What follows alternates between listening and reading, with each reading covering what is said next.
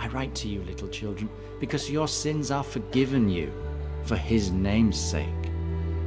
I write to you, fathers, because you know him who is from the beginning. I write to you, young men, because you have overcome the evil one. I write to you, little children, because you know the Father. I have written to you, fathers, because you know him who is from the beginning. I have written to you, young men, because you are strong, and the word of God remains in you, and you have overcome the evil one.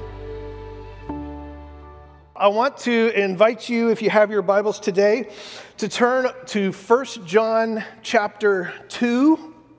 1 John, the, the letter to the 1 John people. I'm not sure where I was going with that. The, the Juanians, I guess.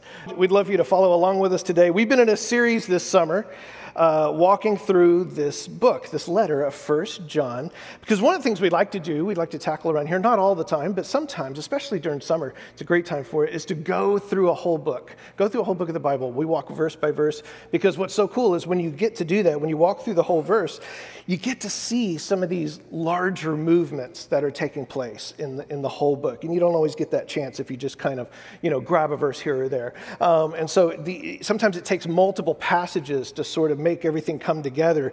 And, and it's interesting as you go through entire books and you read, even your own personal Bible study, I encourage you, just pick a book and, and read through it. Take, take a week and read through the book. You start to see these different movements and how themes keep cycling back, and uh, you, build, you, you kind of build a trajectory there. And so today is actually a very interesting passage. I'm very excited about it. Uh, we're going to be in chapter 2, verse 12, in 1 John, right toward the end of your Bible. Um, now, up to this point, this is, this is what it's been looking like. This is the, the, uh, the first part of the chap, chapter 2. And John has been tackling a lot of big themes uh, in these first two chapters uh, of this letter. We've seen the writer talk about light and love and life and darkness and hate and truth and sin. And then all of a sudden, today, it's like John stops right in the middle of, of this letter and he breaks into something, and it's actually in the form of poetry. It even looks different on the page, um, and and you just you probably you just saw it uh, just read there during the offering, and he starts in chapter twelve, verse or, uh, chapter two, verse twelve. He says, "I am writing to you, little children, because your sins are forgiven on account of His name. I'm writing to you, fathers, because you know Him who is from the beginning. I'm writing to you, young people." Because you have conquered the evil one. This is how this section begins. John mentions three groups of people here uh, children, fathers, and young people. You can see that. And now there's some fascinating things to, to notice about this I want to walk through. First of all, he starts by addressing little children. Now, actually, he's, he's not talking to, to the kids' world of this church. Uh, this is actually a phrase that John uses nine times throughout this letter, and every time he uses little children, He's talking to the whole church. It's his way of addressing the whole church. So it's everybody. It's you and me. It's everybody in the church. Um, it, it's all the Christians. Second, notice he says, I'm writing you because your sins have been forgiven. Your sins have been forgiven. This word forgiven here is so cool. Uh, it literally means to be sent away to be sent away. Your sins have been forgiven. Your sins have been sent away. It's the same word in other places in the New Testament used for divorce. When a spouse would send another, like kick him out of the house and send him away. That's what's happening here. Your, the sins, they're not here. Your sins have been sent away, they have been forgiven. That's how complete it is. Then he addresses fathers. And fathers here, uh, this would be the word for fathers and mothers and any kind of authority figure of the day. But he's not just addressing biologically fathers, older folks, but these people who are spiritually more mature. We might think of them like the church elders, like elders in our church, who these are our brothers and sisters that have been around the block a few times. They fought a few battles, and we can all look to them for, for you know, to mentor the rest of us. These are those, those spiritually mature people in the church. He says, I'm writing you fathers. He says, because you know him who is from the beginning. Now, the word know here, uh, you know, okay, for, forgive us a little bit. You know, we like to dive into some of the, uh, the Greek and Hebrew around here because you're a very intelligent church, so I know you can handle it. Um, but this word know is the word gnosko. Gnosko. Everybody say it. Gnosko. It's kind of fun to say. Now, gnosko is not the kind, there's two different, there's a lot of different ways to say no in the Greek language. This one is not a kind of intellectual knowledge that you've just heard about or you learn about in a book, you know, you can proof text it in a debate or something like that. Gnosko is firsthand knowledge. It's personal experience, right? Like we said, he's talking to people who, who've, who've been around. They've, they've been in some battles. They have tasted uh, you know, the spiritual warfare. So you can, he's talking to people who can pass on what they've lived, they've tasted it, they've experienced it. And then he addresses the young people. And the word he uses here is just that. It's the word that we might would call young adults or something like that. In the Greco-Roman culture, these would be the people who were of uh, fighting age, you know, the age that they could serve in, in the military or something, to fight the battles. These are folks, uh, you know, sometimes with all the energy, but not yet all the wisdom. Um, we, you, know, you know what that is like? And, uh, and so, spiritually speaking, you say the same thing. These are Christians who have been, they've been saved and they're experiencing spiritual warfare for themselves. And, but what's awesome is what God, what John says to these young people. He says, You have conquered the evil one. You've conquered the evil one. I know you're out there fighting. I know you're battling, but you've already conquered the evil one. The word conquer, by the way, you know what it is? Nike. How cool is that? Nike. And, and it just, it means to overcome or be victorious.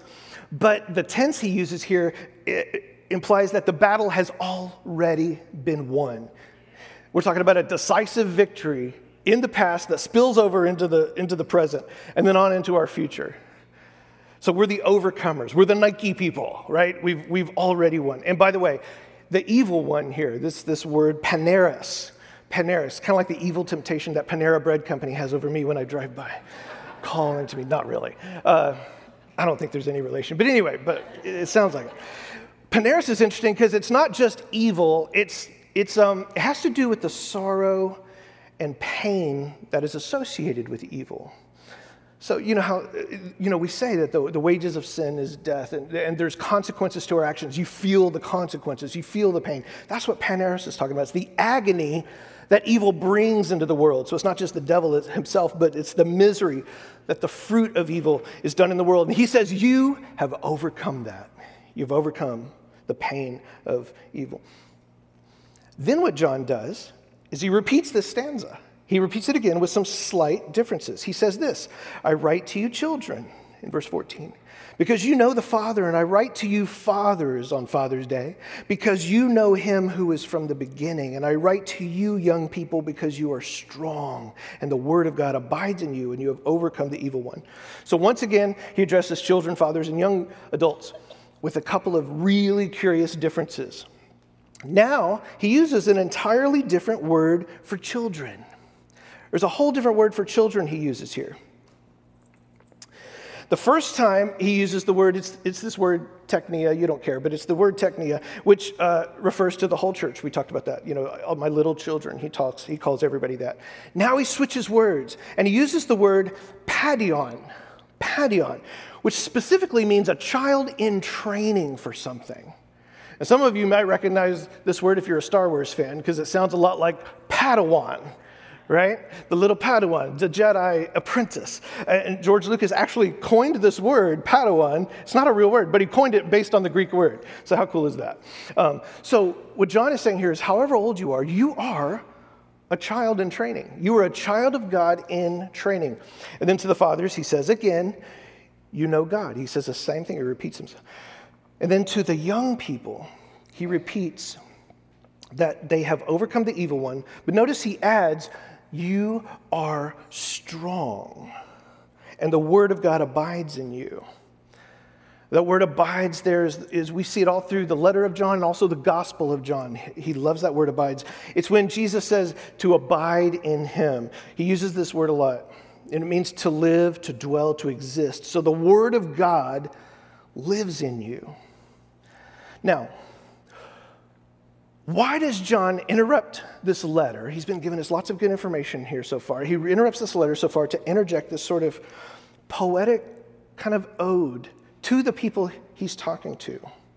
And up to now, over the last uh, four weeks or so, we've explored some really, you know, some dense, deep words and topics. You could say that John is, has taken on a couple of different themes and he's worn different hats. Sometimes it's like the writer is a witness in some of the scriptures, how he begins the letter in chapter one when he says, I've seen something and I've touched it and I've experienced it and I want you to hear about it, like he's given testimony in a courtroom. This has happened to us, and we've, we've seen, we've heard the Christ. And we want to tell you about it. Other, other times, John gives an invitation, and right away, and he's like, We invite you into this fellowship that we have, this love of God that's flowing to us, and we want it to flow to you. We want it to flow right back through you, back us to us, to God. Sometimes the writer shifts into sort of teacher professor mode. Um, he gives instruction which is, you know, this, you know, children, this means this and this means that. And he parses it out and explains it and he puts, you know, things in their categories. Other times, John um, does something that's more like a correction. He says there's, eh, you remember we said in, in week one, I think, that uh, the scholars believe that there's been in this church some sort of a schism, some sort of, of um, uh, strife that has been going on, separation. And so sometimes in the letter, what the writer is doing is saying, okay, I'm calling out that. John says, I'm calling that out. People are saying this. That's not how it is. It's really like this. Uh, you might even say, like a gentle rebuke. You know, you may have heard this, but they're incorrect. They're in error. Here's the truth. Sometimes John is just reminding us of things. Like when he says at the beginning of chapter 2, uh, this is the command. Jesus said to love your neighbor. We're just bringing you a new command, which is an old command, right? But it's a new, but it's an old. And, and so you have all of these different hats that John is wearing.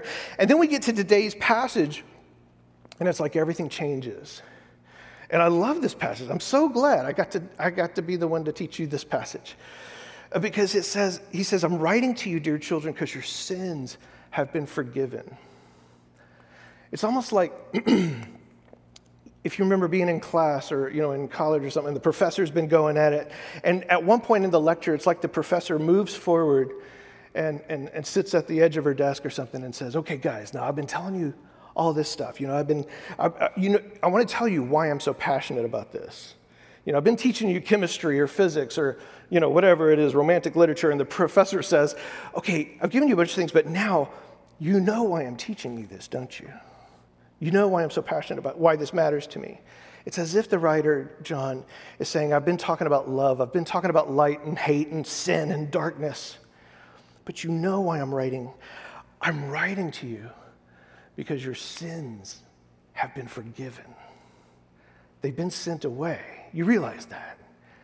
It's like John is saying, because you know, you know God and you are strong.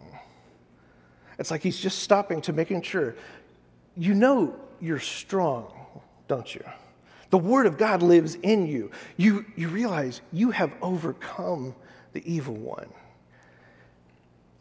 Now, I can imagine, do you think there's probably anybody in that very first church, uh, you know, the church of the Juanians, whatever, that, that got the letter and they're reading it for the first time? Anybody there who probably didn't feel strong? Was there anybody in the audience who probably felt weak? Yeah. Is there anybody in here today who feels weak? I'm sure. And John says, You are strong. He doesn't say, Most of you are strong. Most of you, you know, we, you know, Willie and Sheila, y'all are weak. No, he doesn't say that, right? This is just for Ricky Bobby or whatever. No, no, no. He says, You, the church, all of you are strong. He doesn't say so and so, so and so, and so and so, y'all sins are forgiven, but you other guys, you, I wouldn't want to be you. No, your sins are sent away. The writer says, okay, I've covered a bunch of ground here, but hold on, hold on. Your sins have been sent away. You know God. You are strong. The Word of God lives in you.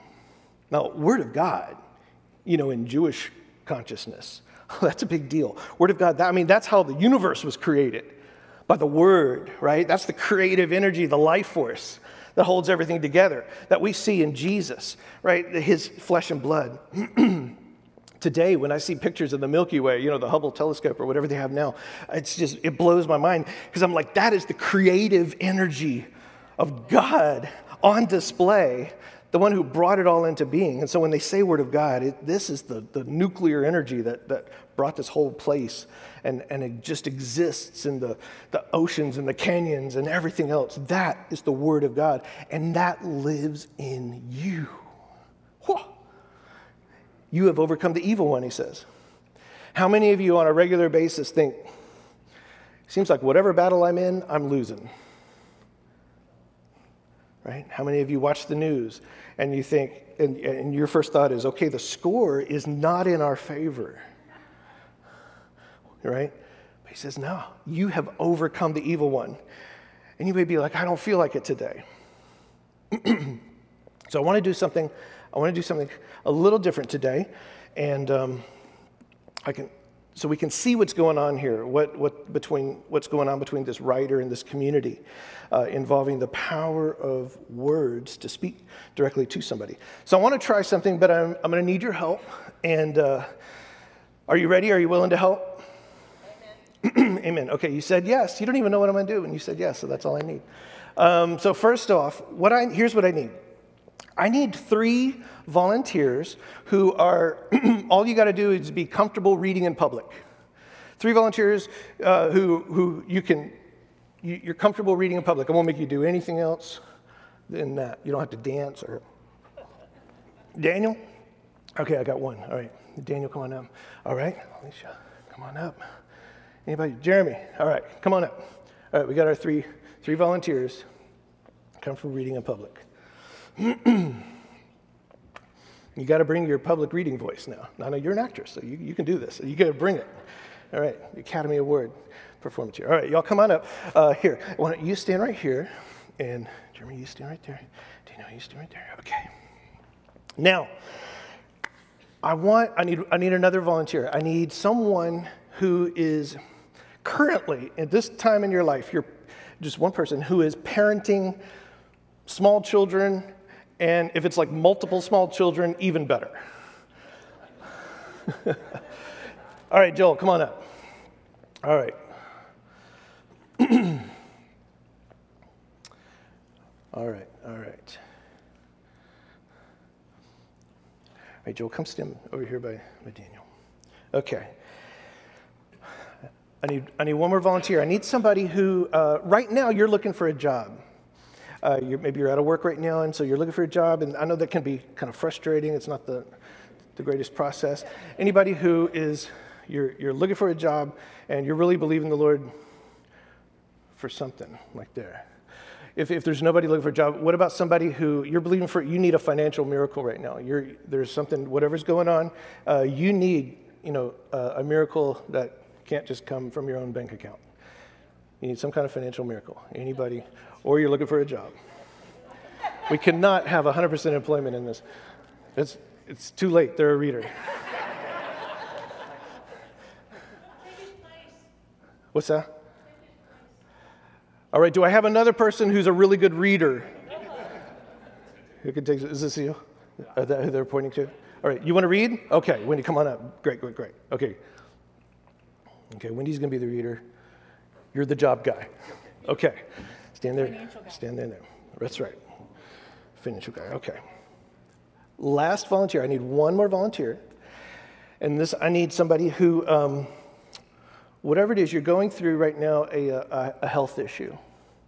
Um, it might be something that's chronic that, you know, this is just, it's just been a battle for a long time. Or it might be something that kind of you just learned about recently. And it can be you know, a little bit, uh, you feel a little anxious about it, but uh, anything, some kind, some kind of a, a, health issue that's really been a, it's, it's a battle. It's a battle. And you, just one volunteer. You won't have to say anything. Miss Francine, come on up. All right. Wonderful. And you can stand right here, Miss Francine. Okay. Okay. Here's what we're going to do. Let's see. I practiced this in my head, and it was amazing. So no pressure. Um, all right. Now, let's start over here. First of all, tell everybody who you are in case they don't know you. Francine. Francine, everybody. And tell everybody who your name Alyssa. Alyssa. Okay. Now, Francine, just as much as you're comfortable with, can you tell us just kind of what it is you're believing for, what you're going through? Arthritis symptoms in my hands and my feet. Okay. Arthritis. Okay. Okay. A lot of pain. Is that a daily thing? Daily pain? Is there good days, bad days? Yes. Yeah. What's a bad day like? Uh, wake up and I can't move my hand at all. Can't move your hand. Okay. All right. So listen, here's what I want you to do. I want you to read this, and you put her name there, and just read this to her, okay? And look, you got to bring it, all right? Because you're reading this as a message, not only just from you, but I want you to like feel like this is a message from God to Francine, okay? And just and just read that. Oh. Francine, your sins have been sent away. You know God. You are strong. The word of God lives in you, and you have overcome the evil one. Amen. Okay. See, the good news of the gospel is that even when it doesn't feel like it, even when it doesn't look like it, that something is different. And that who you are is the ones, you, you are the person who has overcome. You have already overcome the evil one. Now, imagine there are days when it doesn't look like that. Amen. So the gospel is the good news that even when it doesn't look like it, it is true. Even when it doesn't look like it is true. Okay. All right, let's move here. All right.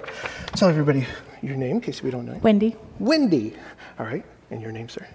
Jeremy. Jeremy. Okay. And Jeremy, looking for, is it a job or a financial miracle or what do you? A little bit of everything. Yeah. Yeah, you know. My situation's interesting. Yeah. But you need God to show up. Yeah, you need yeah, you need you need wisdom beyond yourself. I need a lot of wisdom. A lot of wisdom. Okay. Okay. All right. So Wendy, I want you to read this to Jeremy. Okay. Okay. I might cry.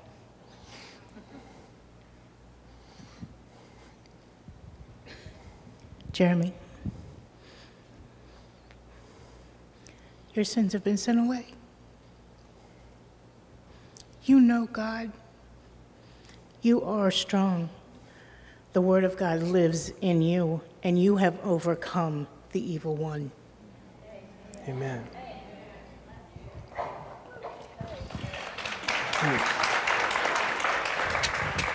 So Jeremy, how, how does that make you feel when you hear those words? Encouraged, Yeah. Strengthened. Yeah. Are those words that are like easy to believe every single day? No. Okay. You'll never guess what you guys are going to do. All right. Let's meet these guys. Hello. What's your name? Daniel. Daniel. And Joel. Joel. Joel, you're raising kids, right? You and your wife. Happy Father's Day to you. How many children do you have? Three. And they're all little angels and totally just create nothing but peace at home? Not always. Not always. Okay. Is that sometimes a, uh, a stressful office to be in, to be a parent? Yeah. Times where you feel like, do you ever feel like, I don't really know what to do here. I, I, I need God to show up. Yeah. So that would put you in the company of 100% of other families, right? Amen. Amen.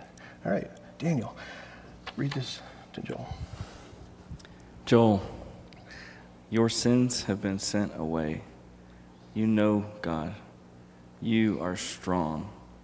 The word of God lives in you, and you have overcome the evil one. Amen. Thank you. Okay. See, some things are true even when they don't feel true. Some things are true even when 100% of our brain is telling us that just can't quite be true. There, there were people in that early church who were sitting there that when they heard your sins are forgiven, there were people who went, My sin, no, they're right here. I'm like, I'm living them every day. There's, there's things that are true even when they don't look true. You might be like any of these folks, and, and when you hear you are strong, and you might think, no, no, no, I'm weak. Today I'm weak. I'm feeling weak today. But the truth is, and it's not just looking through rose colored glasses, the truth is, you are strong. Because the truth is, you're not just you, right? If you're in Christ, you aren't just you anymore. The, the greater one lives inside you, right? The, the, the name that is above every name, the name that is above uh, poverty, the name that is above sickness and disease, the name that is above chaos and family drama, the name that is above that. And, and that God lives inside you. And we don't know what tomorrow holds, right? I mean, the Bible even says that. Don't worry about tomorrow. You don't know what tomorrow holds. But here's the good news we know the one who holds tomorrow in his hand. And that God loves you and says, You are strong. And you know me, and the word of God lives in you. Amen? Amen. Give these guys a big hand. Thank you, guys.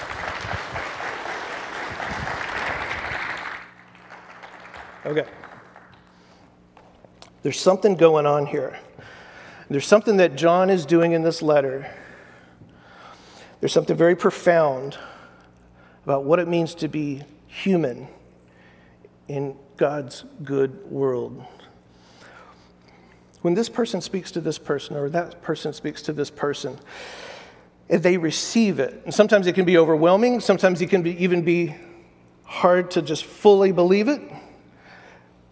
But there's, there's something that's very powerful happening here, and this is uh, central to the story of Scripture all through the Bible, and that is this the Word needs flesh.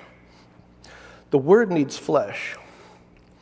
The ultimate story of Scripture is that the Word becomes flesh and blood. The divine Word, the creative power that formed everything, took on flesh and blood and moved into our neighborhood, right? That's Jesus. They called him Jesus. But at the heart of the story is that the Word needs flesh. this is why Jesus, when after he rose from the dead and he was ascending to heaven, the last thing he told the disciples wasn't go throughout all the world and print lots of Bibles. He didn't say that. No. He said, now go and be me to everybody. Be my hands and feet. Be my words to everybody throughout the nations. Which makes sense. I mean, let's be honest. How many of you have had a really hard day and you looked up at the sky and you saw the clouds written that encouraging message that you needed. In the clouds was written, You are loved, right? Unless Elon Musk is your boyfriend, that probably isn't happening to you, right? That's probably not happening. And sure, we have those moments where, you know, we get a sense of God's love. You know, maybe we see a sunset or something beautiful or that little gentle breeze caresses our cheek and we're like, oh, just reminded it was like a kiss from the Spirit. But ordinarily, most of the time, and the way it's actually supposed to work is that uh, the, the, the word takes on flesh. That's how it's supposed to happen by God's design. Is the word takes on flesh, it takes on flesh and blood, and it comes to us through somebody else. That's how it works. These are the truths about who we are.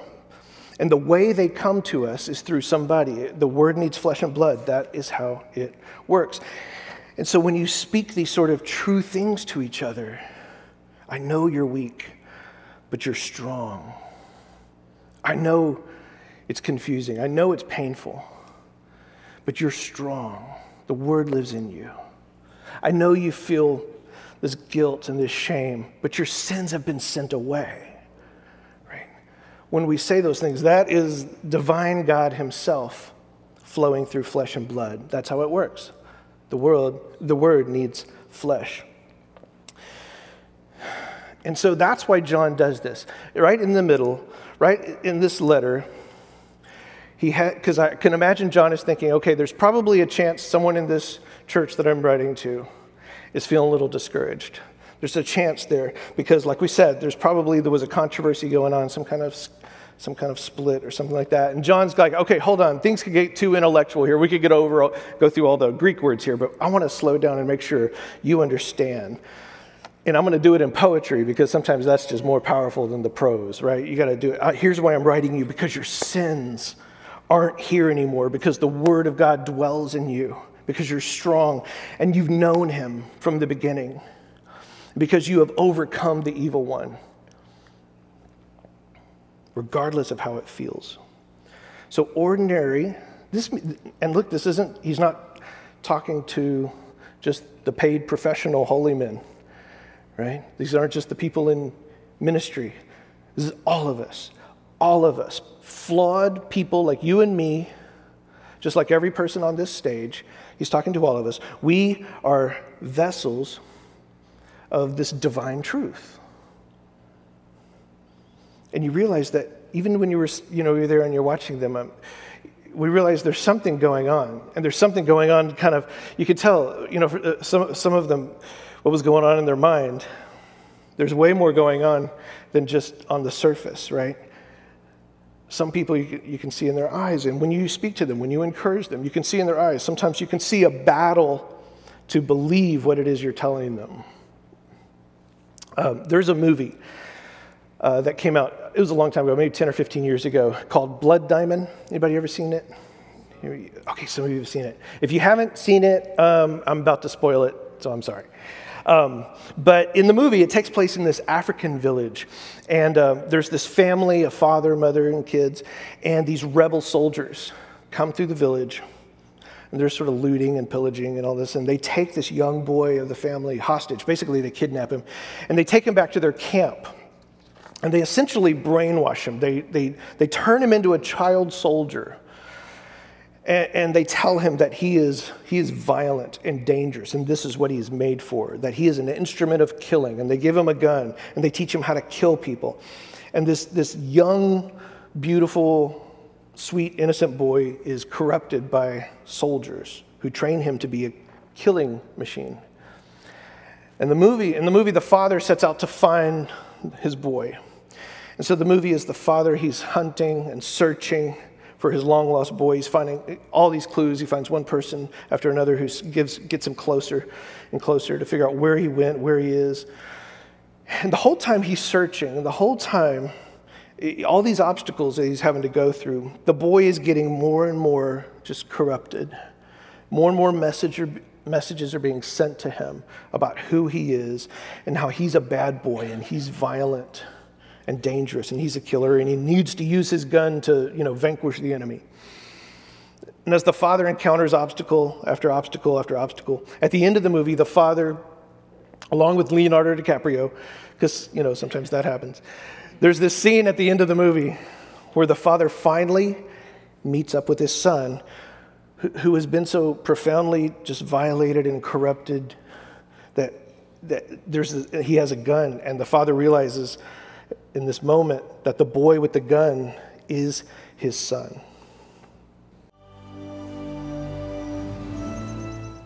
Whew. The gospel is this announcement of who you really are, of what is true about you.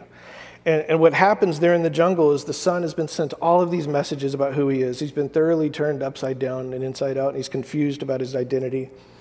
And when the father is facing him and that son is holding that gun on him, and he says to him, You are my son. You're not a bad boy.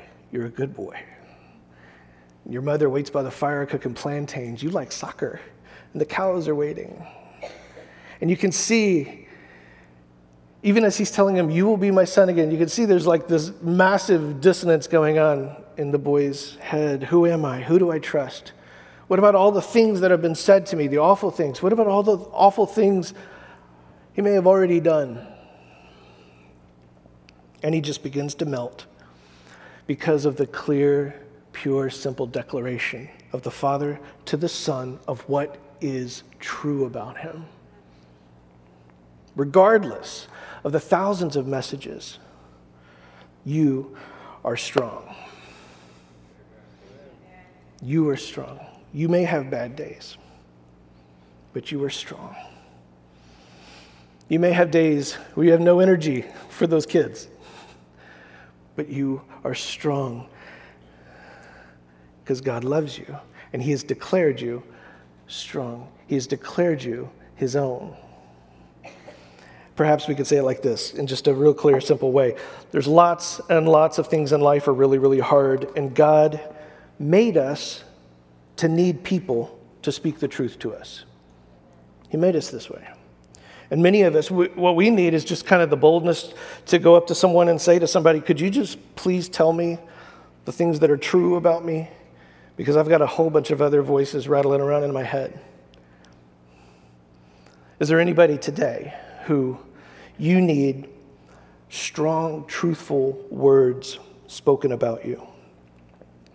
Is there somebody here who you are convinced that your sins are still here? And someone needs to say to you, Your sins have been sent away. They've been sent away. Is there anybody who feels unworthy? Who feels like God is distant or detached, or maybe even that God is just furious with you, and He just, for some reason, just particularly doesn't like you. And what you need is a community of people all around you to look in the eyes and say, You are strong, you have overcome, your sins are forgiven. And that's the church. The church is the body of Christ. And we are here to remind you you know God, and God knows you, and the Word of God lives inside you. That's what the church is for. If you're here today and you need just us to declare these words to you, I just want you to stand to your feet, just where you're at, whatever it is you're not going to have to come up here or do anything. Just stand up. And we're all going to speak these words. We're all going to speak these words together. If that's you, just stand up.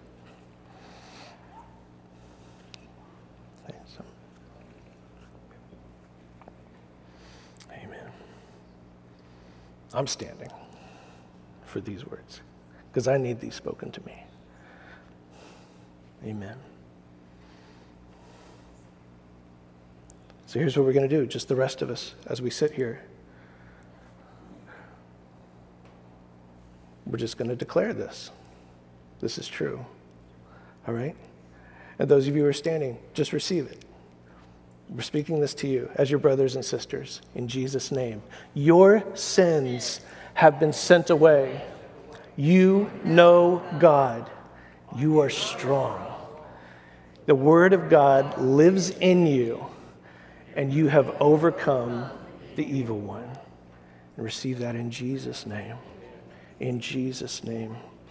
Let's pray. Heavenly Father, Lord, we come to these outrageous, bold, unvarnished claims in this poem written by John to us hundreds and hundreds of years ago. And Lord, we see ourselves in this passage. Lord, we our, we know our own need to be told that we are strong when we are weak, to be told that these things are true even if it doesn't feel true. Because, God, we can become so easily distracted. We become easily deceived and we fall into despair, Father. So we ask today to be overwhelmed this morning with a gospel announcement of who we are in Christ, of what has been done, of a victory that spills over into the present on into our future as we speak to each other, Lord God, and hear your word take on flesh in this healing declaration spoken through our brothers and sisters. God, I ask for those here who have, who have lost their hope or their faith.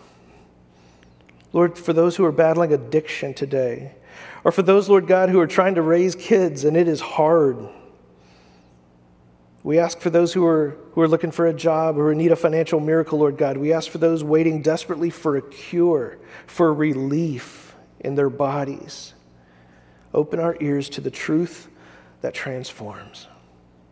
And for all of this, we are grateful. We pray this in the name of the crucified and resurrected Son, Jesus Christ. And everybody said, Amen. Amen. Would you all stand to your feet with me today? Hallelujah. Our prayer partners are coming forward now. If there's anything you need prayer about, anything at all, I encourage you to come and let these guys pray with you. If you need someone to look you in the eye and remind you, you are strong, you know God, and even better yet, God knows you. Come forward and let these guys pray with you and stand in faith with you. If you want to say yes to Jesus today for the very, very first time, hallelujah. This will be a great time to do it. Amen. To all of our fathers, again, we say thank you so much for all that you do, not only for your children, but for, for our community. And uh, we hope you have a wonderful day. We hope you have the best Father's Day ever. And may the Lord bless you and keep you. May He make His face to shine upon you and be merciful to you in this day that we're living in. Grace and peace. Bye bye.